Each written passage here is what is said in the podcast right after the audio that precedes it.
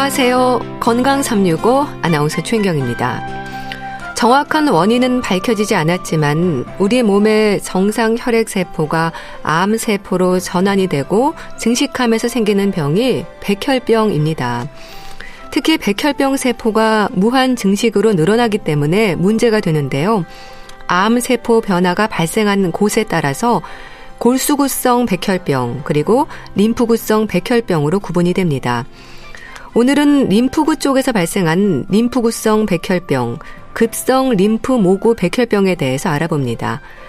감염과 출혈과 같은 합병증의 위험이 치명적이라는 지적인데요. 어떤 위험이 있는지, 치료는 어떻게 진행이 되는지 자세히 알아봅니다. 그리고 노인들의 독감 위험에 대해서도 살펴보겠습니다. 건강 365 스위스로우의 사랑한다는 말은 못해도 듣고 시작하겠습니다.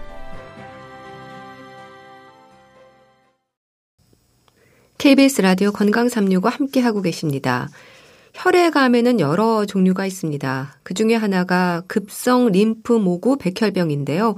우리 혈액 내 림프구의 악성 종양입니다.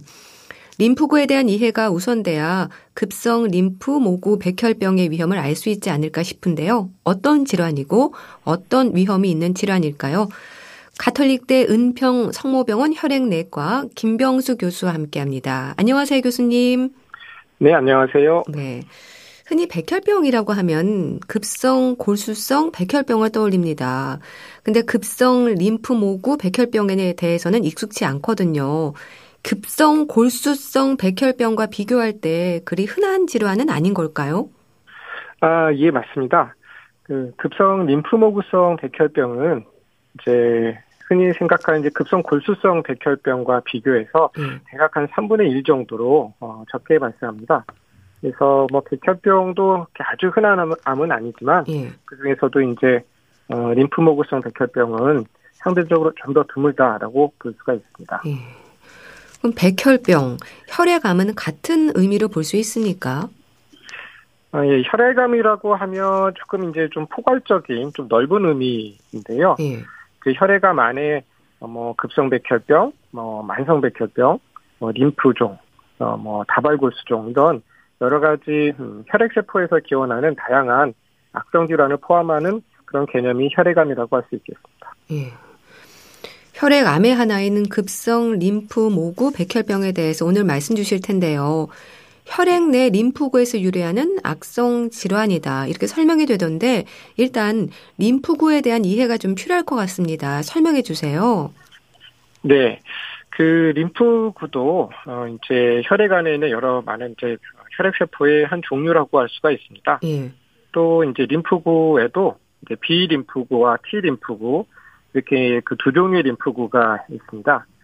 그다음에 이제 혈액과 림프 조직을 순환하면서 이 림프구들은 외부에서 어떤 바이러스나 세균 이런 병균들이 침입을 했을 때 이들을 감지하고 어, 이들을 이제 막아내는 그런 면역하는 역할을 하게 됩니다. 예.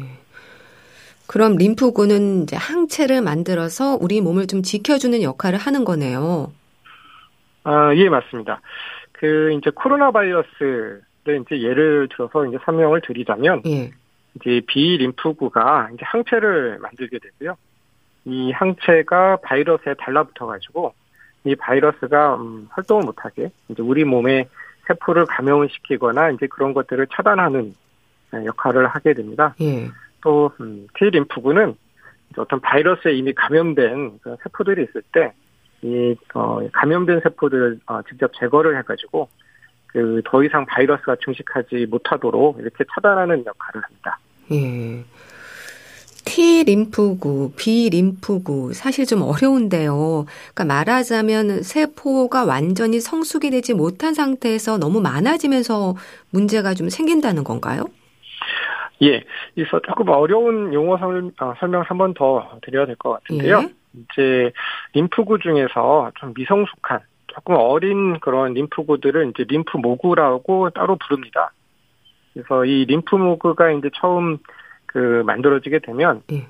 어떤 이제 굉장히 정교한 훈련 과정을 거치게 되고요. 그래서 이런 훈련 과정을 통해서 이제 정말 제대로 어, 병균을 차단할 수 있는 그런 이제 성숙한 림프구가 됩니다. 예. 그래서 이 훈련 과정이 상당히 복잡한데 이 훈련 과정을 통해서 그 림프모구 중에서 좀 우수한 것들, 병균들을 좀더 어, 효율적으로 차단하는 것들은 이제 선택적으로 어 이제 활발하게 이제 증식을 하게 되죠. 예. 얘네들은 이제 자꾸 이제 그 키워주는 거고 어떻게 보면은 상대적으로 어, 병균을 차단하는 효율이 떨어지거나 반대로 우리 몸의 정상 세포에 뭔가 이제 문제를 일으킬 수 있는 그런 좀 잘못된 림프모구들은 이제 도태가 됩니다. 예. 그래서 이제 그런 과정을 거쳐야 되는데 어쨌든 어떤 이유로서든지 간에 이게 문제가 생겨가지고 잘못 만들어진 림프모구들이 이게 도태되지가 않고 예. 어, 무한 증식하게 되면은 그런 것들이 이제 이런 음, 급성 림프모구성 백혈병의 이제 예. 시작 단계라고 할 수가 있습니다. 예.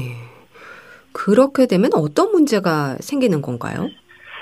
예, 그래서 이런 악성화된 림프모구가 이제 무한 증식하는 그런 장기가 그런 부위가 이제 그 우리 어, 몸 안에 뼈 안에 있는 골수입니다. 이런 예. 골수에서 이런 림프모구, 림프구들의 이제 성숙, 이제 만들어지는 과정뿐만 아니라 다른 다른 백혈구라든지 뭐 다른 정상적인 적혈구, 혈소판 이제 이런 다른 이제 혈액 세포들도 다 만들어져야 되는데 그 골수에서 음, 림프모구가 무한 증식을 하게 되면 그 주변에 있는 정상적인 그런 이제 조혈 과정이 억제가 되고 그래서 이제 적혈구가 부족해서 이제 빈혈이 오고 예.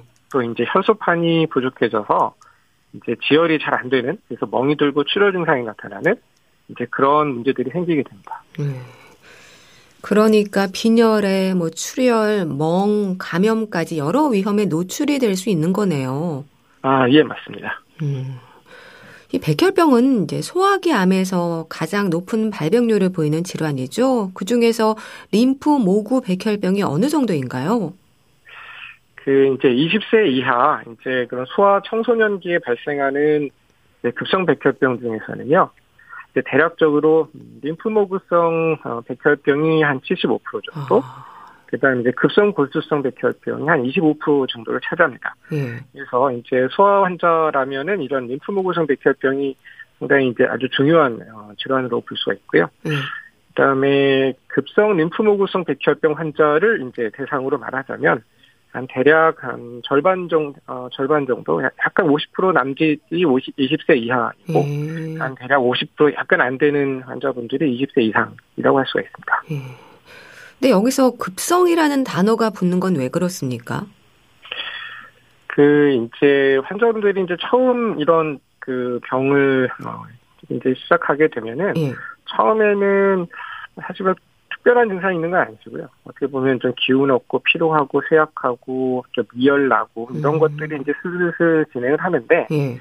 한두 달 안에 뭐 고열도 나고 그다음에 이런 출혈 증상 그다음에 어디 이제 빈혈로 인해서 굉장히 어 심하게 피로감 느끼신다든지 뭐 체중이 많이 감소한다든지 예. 이제 이런 문제들이 어, 발생을 합니다. 그래서 다른 음, 뭐 만성백혈병이나 다른 혈액암에 비해서 좀 한두 달 안에 좀 빨리 진행한다. 네. 그런 의미에서 급성이라는 이제 수식어가 붙게 되었습니다. 네. 혹시 뭐 형제간이라든지 가족력도 발병 위험에 영향이 있습니까? 아, 근데 많이들 걱정은 하시는데 네. 대부분의 경우 이제 어떤 가족 중에 그런 급성 백혈병 환자분이 있다고 해서 뭐 어떤 유전이나 가족력에 의해서 다른 가족들도 걸리지 않을까 하는 그런 위험은 그렇게 어, 그렇게 높지는 않습니다. 그래서 예. 너무 염려하지 않으셔도 될 것 같습니다. 예. 성인 환자도 있을 텐데요. 이거는 주로 노년층에서 위험이 생기는 건가요? 그 앞서 말씀드렸듯이 그런 급성 림프모구성 백혈병 환자의 한 50% 정도가 20세 이상이신데요. 예. 대략 나이대별로 비슷하게 어, 발생하긴 하지만 한 55세에서 한 70세 사이에서 조금 더 약간 더 발병률이 증가하는 그런 경향이 있습니다. 네. 급성 림프 모구 백혈병은 위험한가? 이런 질문을 많이 받으실 것 같은데 어떻습니까? 네, 이게 뭐 쉬운 질, 어, 질환이라고 부, 어, 뭐 치료가 아주 쉬운 질환이다 이렇게 볼 수는 없겠지만 예. 또 이제 음, 성인 환자를에서 성인 환자에서 이제 급성 골수성 백혈병하고 이제 급성 림프모구성 백혈병을 좀 비교를 해보자면은 예. 그 급성 림프성 아 림프모구성 백혈병이 조금 더 재발을 잘 더 하는 경향이 있긴 합니다. 하지만 이제 그 급성 림프모구성 백혈병이 어떤 항암 치료나 이런저런 치료에 대해서 어떤 반응률 치료 효과는 더 좋은 편이어서요. 예. 그래서 이제 다 이거 종합해서 생각을 해보면 어그두 급, 어, 두 종류의 급성 백혈병이 조금 뭐 비슷한 정도의 생존율, 완치율 이런 걸 이제 보인다고 할 수가 있고요. 예. 그다음에 이제 반면에 아까 이제 어 소아에서 이제 급성 림프모구성 백혈병이 좀 많다 이렇게 말씀을 드렸는데 소아에서 이제 그런 금성 어, 림프 모구성 백혈병은 치료가 잘 됩니다. 그래서 이제 완치율이 한 75%에 달할 정도로 굉장히 좋습니다. 예. 이게 질환의 진행 속도도 좀 빠르고 좀 공격적이고 재발률도 높고 재발하면 예후도 좀 좋지 않은 경우도 있는 건가요? 네, 그래서 아무래도 재발을 하면은 재발을 안 하시는 경우에 비해서 조금 이제 완출이 내려갈 수밖에 없고 음. 좀더 이제 치료도 더 음, 세지고 이제 그런 힘든 치료를 견뎌내시기가 좀 어려울 수도 있습니다. 그래서 여러 가지로 좀, 음, 그, 뭐, 심적으로나, 뭐, 환자, 그걸 직접 견뎌내야 되는 환자들이 분들이 이제 굉장히 어렵기는 합니다만, 예. 그래도, 어, 여러 가지, 그, 새로운 치료법들이 나오고 있고, 그런 것들이 전반적으로 예전에 비해서 더, 어, 부작용도 줄고, 그다음에 효과도 더 좋은 그런 경향들이 있기 때문에 좀 더 희망을 가지고 그다음에 이제 치료 임하시길 이제 말씀을 드립니다. 네.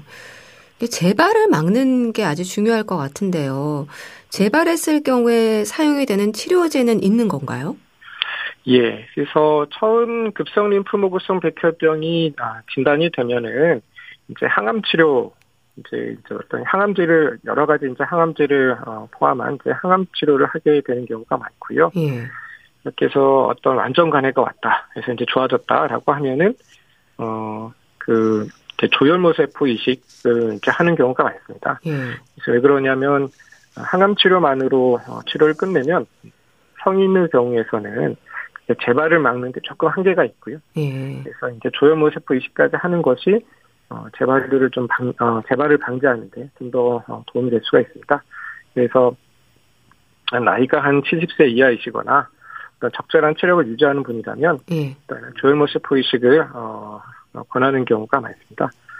그리고 최근에는 어, 몇 가지 이제 표적 치료제가 많이 도입되고 있고요. 예. 그다음에 이제 면역 치료제도 도입이 되고 있어서 뭐 그런 항암 치료에 잘 안 들었거나 뭐 이식 후 재발하였고 하는 경우에도 어, 이전에 비해서 여러 가지 이제 치료를 할 수 있는 그런 것들이 많이 늘었다고 볼 수가 있고요. 예.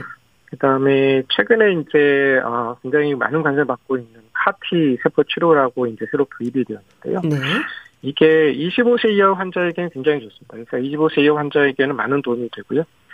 아쉽게도 25세 음, 이상의 환자분들에게는 카티 세포 치료가 기존에 있는 다른 치료에 비해서 이렇게 아주 우월하다라고 할 정도는 아니어가지고요. 예.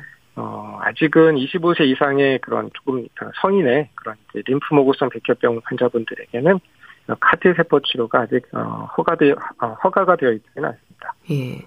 그 카티 세포 치료는 어떻게 받는 건가요?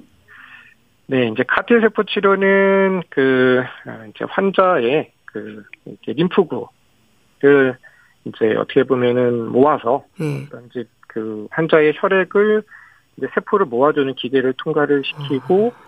이제 그 기계가 이제 환자의 이제 세, 림프구를 모아줍니다. 예. 그 중에 있는 T 세포에다가 그러니까 백혈병을 공격할 수 있는 일종의 이제 탐지자 같은 거를 이식을 시킨다고 해야 되나요? 예. 그래서 이제 그 백혈병 세포를 찾아서 그 아, 달라붙을 수 있는 그런 이제 탐지자 같은 거를 환자의 T 세포에다가 어 이제 장착을 하고 예. 이제 그렇게 한 거를 이제 카티 세포라고 하는데 그걸 다시 환자에게 주입을 하게 되는 이제 그런 치료입니다. 네. 재발에 대한 말씀 주셨는데요. 급성 예. 림프 모구 백혈병 성인 환자의 절반 가까이는 완전 관해에 도달해도 미세 잔존 질환이 존재한다라고 하더라고요. 이 부분이 재발 위험에 대한 지적인 거죠? 예, 맞습니다. 그래서 어, 완전 관해가 도달하더라도 음, 어떤 재발 위험이 있는 거는 사실인데요. 이제 그 중에서 그 완전 관해가 맞지만 미세 잔존 질환이 남아 있다면 미세 잔존 질환이 없는 경우에 비해서 상대적으로 재발 위험이 높다고 할 수 있습니다. 예. 여기서 미세 잔존 질환이라는 게 어떤 건가요? 네.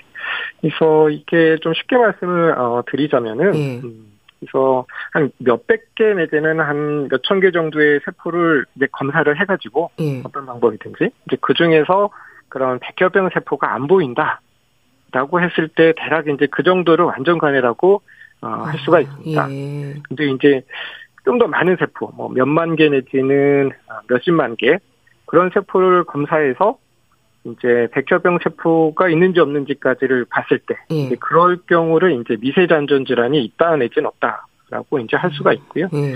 그래서 이제 어떻게 보면은 예전에 한 그 이전에는 그렇게 이제 어 몇십만 개나 되는 그런 암세 그런 세포들을 한꺼번에 이제 검사할 수 있는 기술이 없었기 때문에 예. 어떤 굉장히 현미경으로 현미경으로 이제 몇백 개나 몇천 개 정도 되는 세포들을 쭉 보고 그 중에서 암세포를 찾았다고 한다면 최근에는 여러 가지 유세포 분석이나 이제 유전자 염기 서열 분석 같은 좀 최신 기법들이 있으니까 네. 그런 것들을 이용을 해서 몇만 개나 몇십만 개 되는 이제 세포들을 한꺼번에 쭉 검사를 할 수 있게 됐습니다. 네. 그래서 이제 그렇게 검사할 수 있게 되었고 혹시 모르겠습니다. 그래서 미래에 좀 더 기술이 더 발전을 해서 뭐 몇백만 개, 뭐 몇억 개 이상의 세포를 한꺼번에 쫙 볼 수 있는 그런 이제 기술이 나온다면 어, 아주 더 깊은 뭐 미세 미세 미세 잔존 질환 이런 용어가 나올지도 모르겠습니다. 네. 네. 사실 말씀을 쭉 들으면서 참 이름들 용어들이 어렵다는 생각이 좀 드는데요. 네. 뭐 완전관의 미세 잔존 질환 등등 환자나 가족들에게 이런 것들을 설명할 때도 좀 힘드시겠어요. 그 최대한 어, 좀 쉽게 풀어서 설명드리려고 이제 말씀드려 노력은 하고요. 음. 그래서 뭐 저희 병원도 그렇고 어, 많은 의료 병원이나 이제 의료진들이 이런 환자 교육 자료들을 요즘은 병원 홈페이지나 유튜브에 많이 올려놓고 있습니다. 음. 그다음에 이제 어, 그래서 혹시 이런 거에 관심이 있으시거나 주변에서 환자분이 계시다면 어, 아마 검색해 보시면 이런 교육 자료들이 있으니까 좀 읽어보시면은 그래도 좀 이해가 되실 것 같습니다. 네. 골수 검사를 해서 백혈병 세포가 떨어진 걸 확인하고 이제 항암 치료까지 이겨낸 후에도 안심할 수 없을 텐데요. 재발 방지를 위한 관찰이 좀 필요할까요? 네, 그래서 재발 가능성은 있기 때문에 거기에 대해서는 이제 정기적으로 이제 혈액 검사를 이제 하도록 되어 있고요. 그래서 음. 어, 쭉 지켜보는 게 필요하고 네, 하지만 거기에 대해서 음, 너무 두려워하실 필요는 없다고 저희는 네. 이제 항상 환자분들에게 자주 설명을 드립니다. 네. 그래서 미세 잔존 질환을 치료할 수 있는 약제가 있다는 건 이제 다행일 텐데, 근데 또 비용 부담이 그야말로 부담이라고 하던데요. 예, 그래서 그런 미세 잔존 질환이 있는 분들에게 그 이제 효과적으로 미세 잔존 질환을 없애줄 수 있는 이제 그런 약제가 있습니다. 그래서 음. 이제 그런 약제를 어, 사용해서 미세잔존 질환을 없앤 다음에 그 다음에 조혈모습 부이식을 하게 되면 조금 더 재발률이 떨어지고 어, 그 완치율이 올라갈 수 있습니다. 그래서 음. 어뭐 바람직한 약이고 그렇긴 한데 아직은 이제 건강보험에서 급여가 되지는 않습니다. 그래서 의료진 입장에서도 이제 그런 약, 그 고가의 약들을 환자분들에게 이제 어, 추천드리기가 좀 여러 가지로 좀 부담이 되기도 하고 예. 현실적으로 어려운 점이 많아서 그러한 약제가 어, 가능한 조기에 이제 건강보험에서 이제 급여가 되기를 저희가 희망하고 있습니다. 예. 미세 잔존 질환의 양성 환자가 이제 고위험군이라고도 할 수 있을 텐데요. 이런 경우에 어떻게 조심하고 관리하면 좋은 걸까요?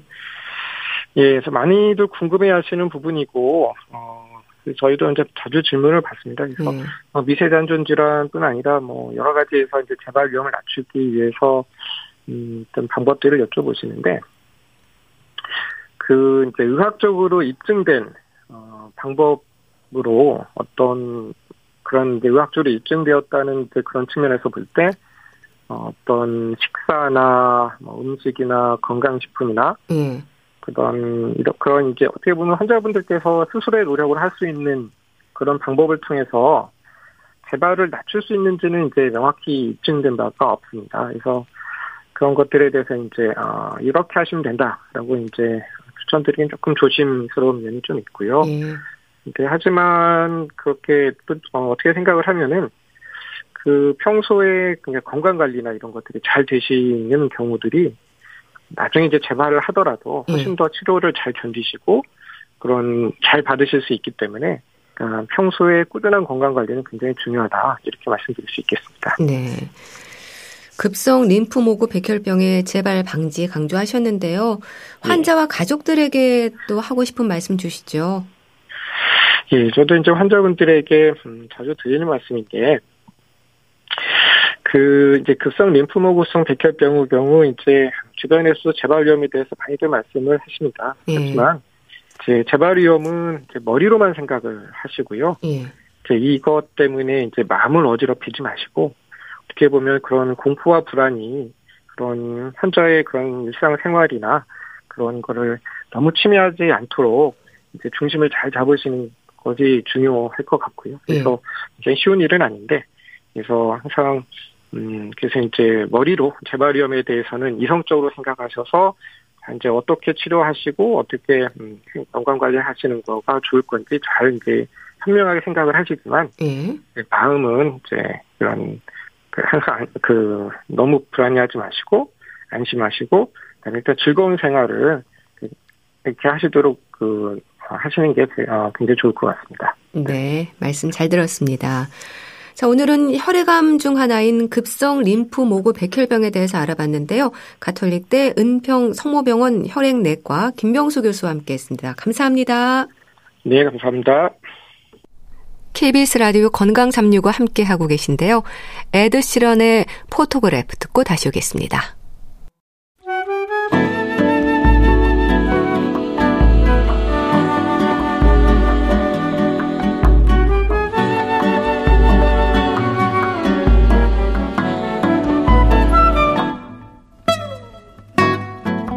건강한 하루의 시작. KBS 라디오 건강 365 최윤경 아나운서의 진행입니다.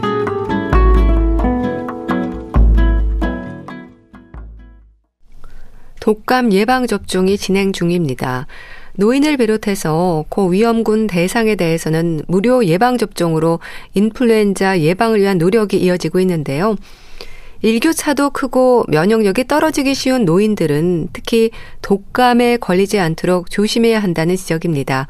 대한의사협회 백현옥 부회장과 함께합니다. 안녕하세요. 네, 안녕하십니까. 무료 독감 예방접종. 특히 65세 이상의 노인들은 12월까지 진행이 되죠? 아유, 잘하십니다. 네. 그렇습니다. 독감이 보통 10월부터 그, 그 다음에 한 4월까지 유행을 한다고 하거든요. 네. 그렇기 때문에 뭐 아주 짧은 기간 할 수도 없지만 또 너무 늦거나 너무 빨라도 되지 않는 거니까. 그래서 보통 그 대상자가 방금 말씀주신 노인이라든지 네. 또 어린이, 13세 이하 어린이 임산부는 왜 인플루엔자 감염이 되면 중증화가 되기 쉽잖아요. 예. 그래서 그 대상으로 국가에서 무료 예방 접종을 하는데 노인의 경우는 이미 시작을 했고요. 어, 그 기간이 12월 31일까지 시행하니까요. 위탁 의료기관으로 지정된 가까운 동네 병원이나 의원 혹은 보건소를 이용하시면 됩니다. 네. 노인들은 고위험군으로 지적이 되는데요. 독감 위험에 있어서 노인들이 특히 조심해야 하는 이유랄까요? 그 인플루엔자, 독감 인플루엔자는 감염이 됐다 하면은 우선 폐렴 합병증 굉장히 심하잖아요. 예. 그거 외에도 사실은 심혈관 질환이나 이런 쪽의 합병증도 역시 위험도가 올라가는데 폐렴 발생 위험도를 뭐 최대 막 100배까지라고 얘기할 정도로 그렇게 치명적이다라고 얘기를 하거든요. 특히나 연세가 높아지셨으니까 면역 체계가 안 그래도 좀 약화돼 있잖아요. 예. 그러니까 감염병에 취약한 그 고령자의 특성이 있는데 또 이분들이 각종 만성 질환을 많이 갖고 계시거든요. 따라서 여기에 독감이 겹쳐지면은 중증 합병증과 동반되어서 입원을 한다거나 심지어는 사망까지도 하는 그런 요인이 되기가 쉽죠. 그렇기 네. 때문에 뭐 상당히 조심을 해야 되겠죠. 네. 이 독감 예방 접종을 마친 어르신들도 많겠지만요. 이제 아직 접종을 미루는 분들도 있을 텐데요. 어디서 맞아야 하나 생각하는 분들도 있을 것 같습니다. 좀 알려주세요. 네, 맞습니다. 보통 이제 가까운 병원이나 의원의 경우도 위탁 의료기관으로 지정된 경우에 맞으실 수 있고요. 그 다음에 그 외에는 보건소를 이용하실 수 있습니다. 예. 근데 이거 어디서 그러면 우리 동네만 가서 맞을 수 있나? 아니면 어디서 맞을 수 있는지 확인하는 때가 어디가 있지 궁금하시잖아요. 예. 질병관리청에 예방접종 도우미 누리집이라는 게 있습니다. 그냥 질병관리청 안 치셔도 되고요. 예. 예방접종 도우미 누리집 이곳으로 들어가시면 지정되어 있는 병의원과 보건소를 확인할 수가 있고요. 여러분들의 주소와 전혀 관계없이 전국 어느 곳에서나 접종이 가능합니다. 다만 안전한 접종을 위하고 또 잘못 접종하는 걸 피하기 위해서 신분증은 지참해 주셔야 된다라고 예. 말씀을 드립니다. 네. 아무래도 감기 기운이라든지 이제 몸 상태가 좀 안 좋은 날은 피해서 맞아야겠죠. 그렇죠. 더군다나 연세가 높은 상태에서 내가 열 열이 난다거나 네. 열이라도 감기 기운이 있거나 몸 상태가 안 좋은 날의 경우는 독감 예방 접종 자체가 물론 비활성 그 예방 접종이기 때문에 활성화되지는 않는 것이지만은 그럼에도 불구하고 부작용이 생길 확률이 높겠죠. 그런 날은 피하셔서 열 안 나고 좀 편안한 날 예. 어, 정해서 맞으시기 바랍니다. 예. 또 독감 예방 접종을 미루는 분들 중에는요 이상 반응을 걱정하는 경우도 있을 텐데요. 어, 아직 접종하지 않은 분들 중에 좀 상담이 필요한 부분이 있을까요? 어, 다른 거는 뭐 예방접종 다른 종류하고 마찬가지로 왜 맞고 나면은 국소적으로 아프거나 뭐 가렵거나 전신적인 가벼운 발열 뭐 이런 거 통증 이런 것들은 뭐 누구 어느 예방 접종도 공통적으로 생기는 거라서 네. 특별히 뭐 상담을 필요로 하거나 그런 경우는 아니지만은 계란에 그러니까 달걀에 과민한 사람들이 있지 않습니까? 네. 아마 성인의 경우는 한 성, 드물지만은 0.2% 정도는 그래도 있다고 하고요. 어린이의 경우, 소아의 경우 굉장히 흔하다고 하는데 이 달걀 알레르기가 있는 분들의 경우는 반드시 상담을 좀 해보시고 네. 중증의 그 부작용이 나올 수 있는 가능성이 있는 분은 종류를 바꾸셔야 되기 때문에 꼭 상담을 하실 필요가 있습니다. 예. 달걀 알레르기가 왜 문제가 되는 건가요? 독감 백신, 인플루엔자 백신은 생산 방식에 따라서 그 닭의 유정란에 배양하는 백신이 사실 이게 가장 흔합니다. 네. 그한 가지가 있고 또 하나는 동물 세포를 배양해서 백신하는 만드는 두 가지 종류로 구별이 됩니다. 이런 닭의 유정란 백신의 경우는 그 인플루엔자 바이러스를 어, 유정란에다가 배양한 다음에 그렇게 해서 증식한 바이러스를 추출해서 백신을 만들거든요. 예. 그렇기 때문에 당연히 달걀에 들어있는 그 주요 항원 단백질, 소위 오브알부민이라 그러는데 어, 계란 알부민이라고나 할까요? 네. 그게 백신에 포함되면 알레르기 있는 분들은 당연히 반응을 일으킬 수가 있겠죠. 네. 네. 이거에 비해서 세포 배양 백신은 동물 세포를 이용해서 바이러스를 배양해서 백신을 만들기 때문에 달걀 알레르기가 있는 사람도 별 문제가 없겠죠. 네. 물론 가벼운 달걀 알레르기의 경우는 일반 독감 백신 맞아도 됩니다. 뭐 두드러기 정도 나오는 거는 뭐 그건 약물로 쉽게 조정이 되니까. 네. 그렇지만은 달걀에 대해서 아나필라시스 갑자기 쇼크에 빠진다거나 중증의 달걀 알레르기가 있는 경우다. 그러면은 어, 각 시도별로 특별히 지정된 보건소와 위탁 의료기관에서 세포배양 인플루엔자 백신 접종이 가능하니까요. 아. 어, 상담하시고 알아보신 다음에 백신 접종을 하시기 바랍니다. 네.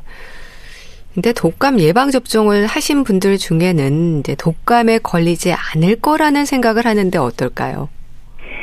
어, 우리가 독감 예방 접종을 어, 보통 이제 접종하고 한 2주 후에는 이게 잘 방어할 수 있는 항체가 생긴다고 하고요. 예. 그게 한 6개월 정도 지속된다고 하긴 하는데 그럼에도 불구하고 맞은 사람 100%가 생기는 예방 접종은 사실은 거의 없죠. 그렇죠. 그래서 일반적으로 독감의 경우도 어, 유행하기 전인 9월이나 10월 중에 예방 접종을 하라고 하는데 예. 그때에서 우리가 기대하는 효과는 대략 한 60에서 90% 그러니까 많게는 10명 중 9명이지만 적게는 10명 중 6명 정도가 효과가 있습니다.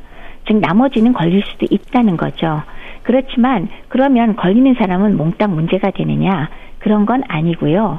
독감 예방 접종 자체의 주 목적이 완벽하게 발병을 다 막는 것보다는 인플루엔자 인플루엔자 독감에 걸렸을 때 2차로 생기는 합병증을 줄이고 그로 인해서 입원을 한다거나 아니면 사망까지 이르는 그런 상황을 감소시키는 게 목적이기 때문에 네. 어 이를테면 걸려도 독감 예방 주사를 맞은 분은 조금 덜하게 걸릴 것이다라는 생각을 하는 게 맞습니다. 네. 그러니까 독감에 걸린다고 해도 좀 약하게 지날 수 있다고 볼 수 있겠네요. 정확하십니다. 그러니까 예방 접종 후에도 걸릴 수는 있으나 중증으로 진행할 가능성을 낮추니까 가볍게 지나가는 거다. 이렇게 이해하시면 맞겠습니다. 네.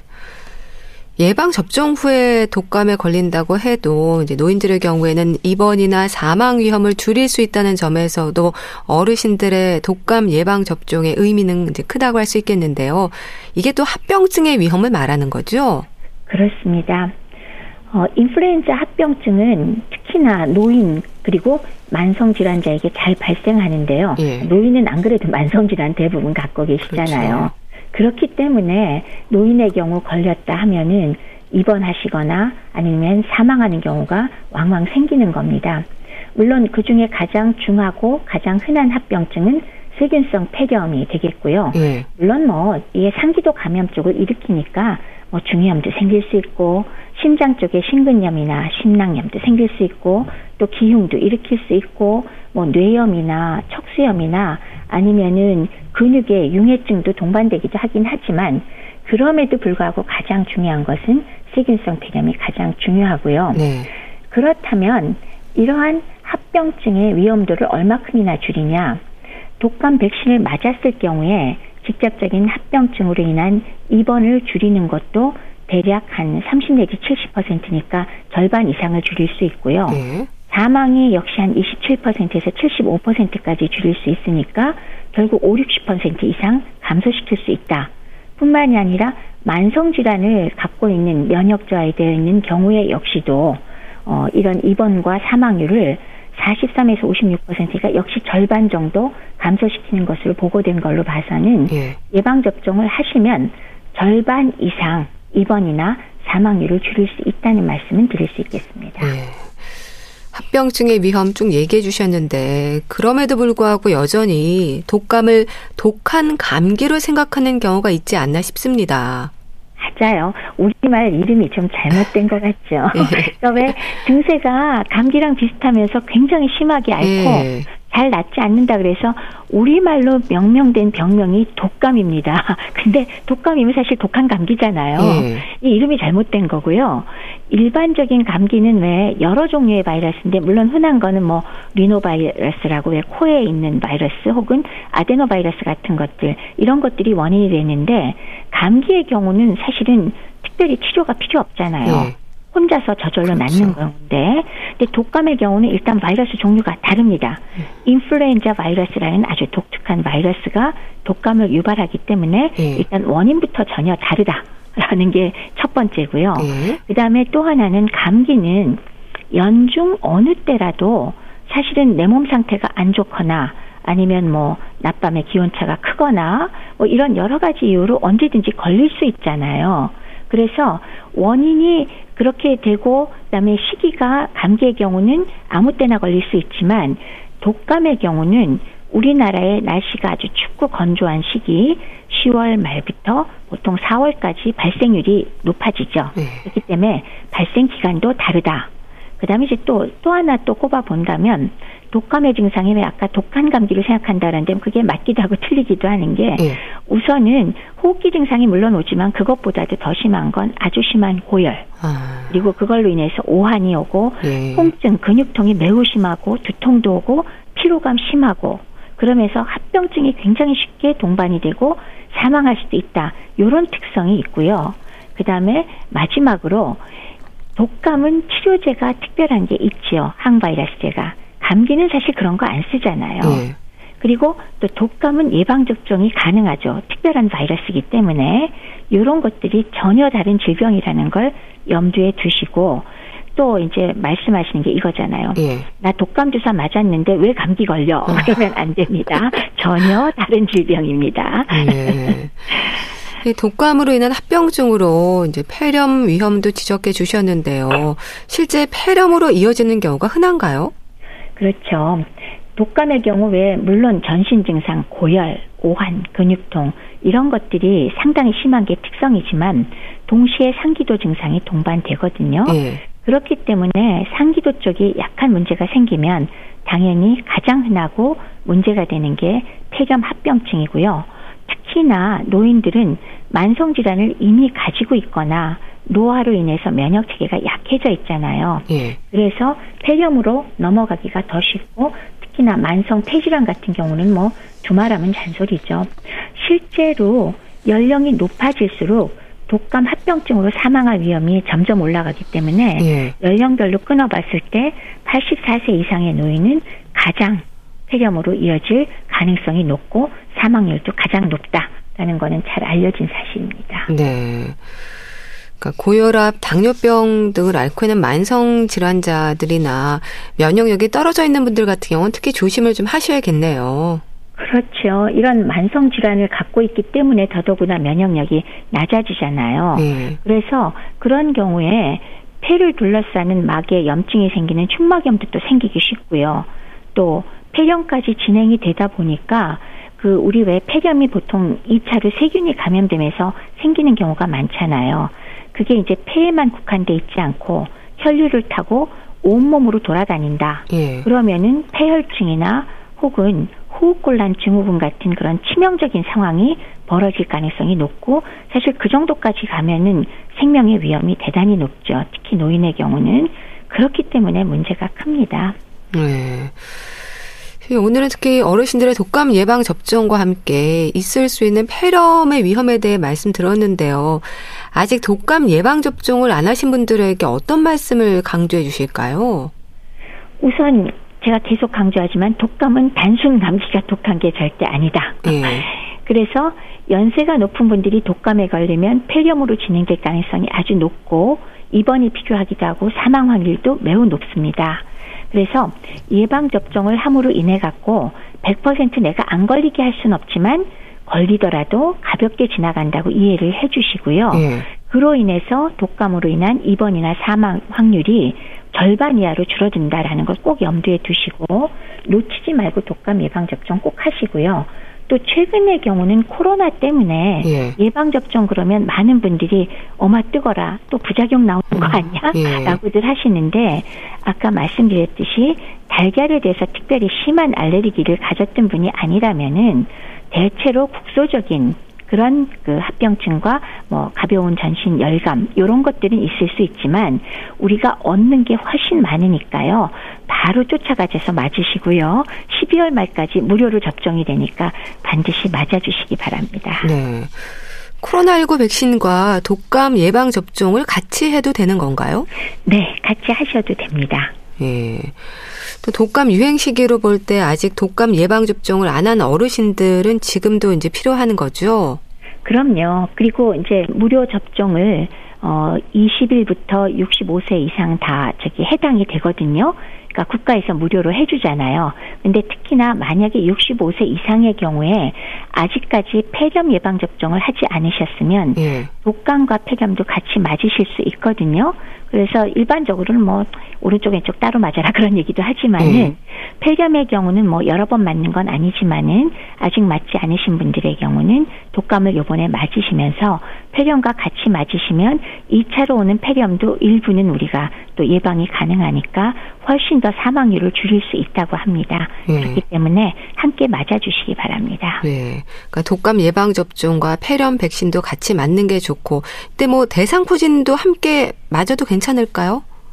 어, 근데 대상포진도 불가하진 않은데요. 네.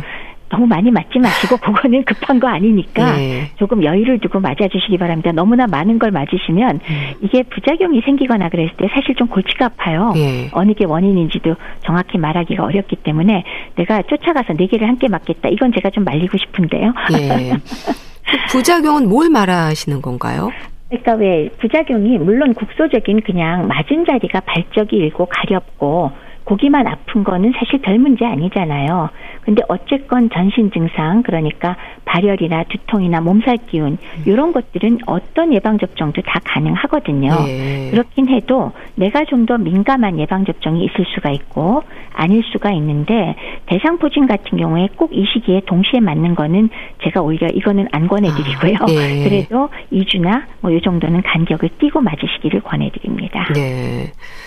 그리고 독감 예방을 비롯한 감염병 위험을 막기 위한 방법, 개인 위생에 대한 부분도 잘 지켜야 될 것 같은데 신경 써야 하는 생활 습관도 짚어주세요.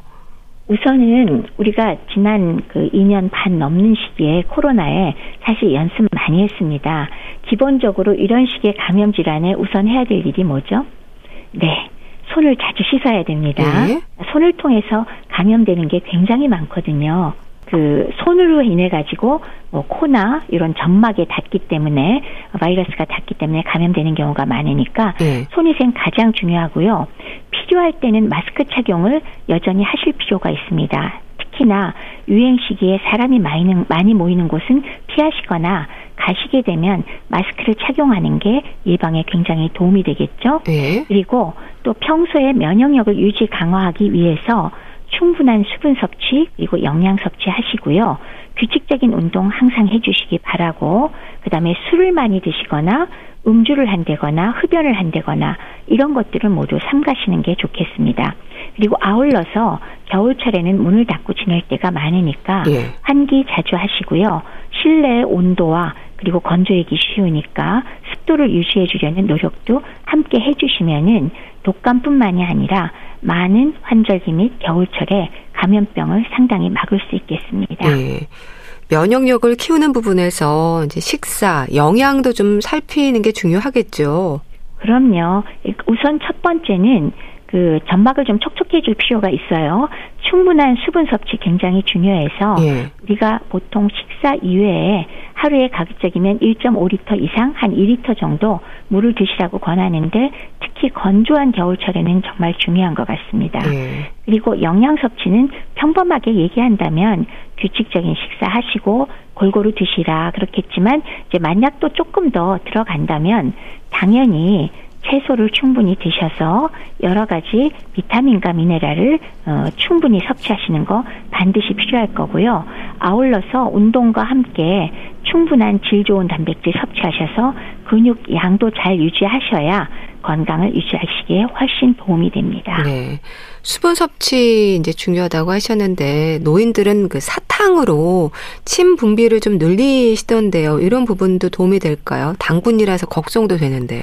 네, 당분이라는 점이 일단 가장 마음에 안 드는 네. 부분이고요. 아시다시피 단순 당이기 때문에 물론 뭐 아주 못 드시는 분들이 그거마저도 일종의 열량과 칼로리를 제공하는 거니까 절대 금기라고 말하기는 좀 어렵지만은 네. 그래도 제가 사탕을 너무 많이 사용하시는 거는 그렇게 권해드리지는 않습니다. 물 충분히 드시고요. 그리고 바른 자세 취하시면은 역시 입이 부, 입에 수분이 부족하거나 침 부족, 눈물이 적게 나오는 것도 좀 더 바른 자세로 목을 반듯하게 했을 때 혈액 순환이 잘 되면서 원활해지거든요. 네. 그렇기 때문에 사탕 너무 활용하지 마세요. 하루에 한두 번 드시는 거는 말씀 안 드리겠습니다. 네, 말씀 잘 들었습니다. 자, 오늘은 독감 예방 접종과 관련해서 자세히 알아봤는데요. 대한의사협회 백현욱 부회장과 함께 했습니다. 감사합니다. 네, 고맙습니다.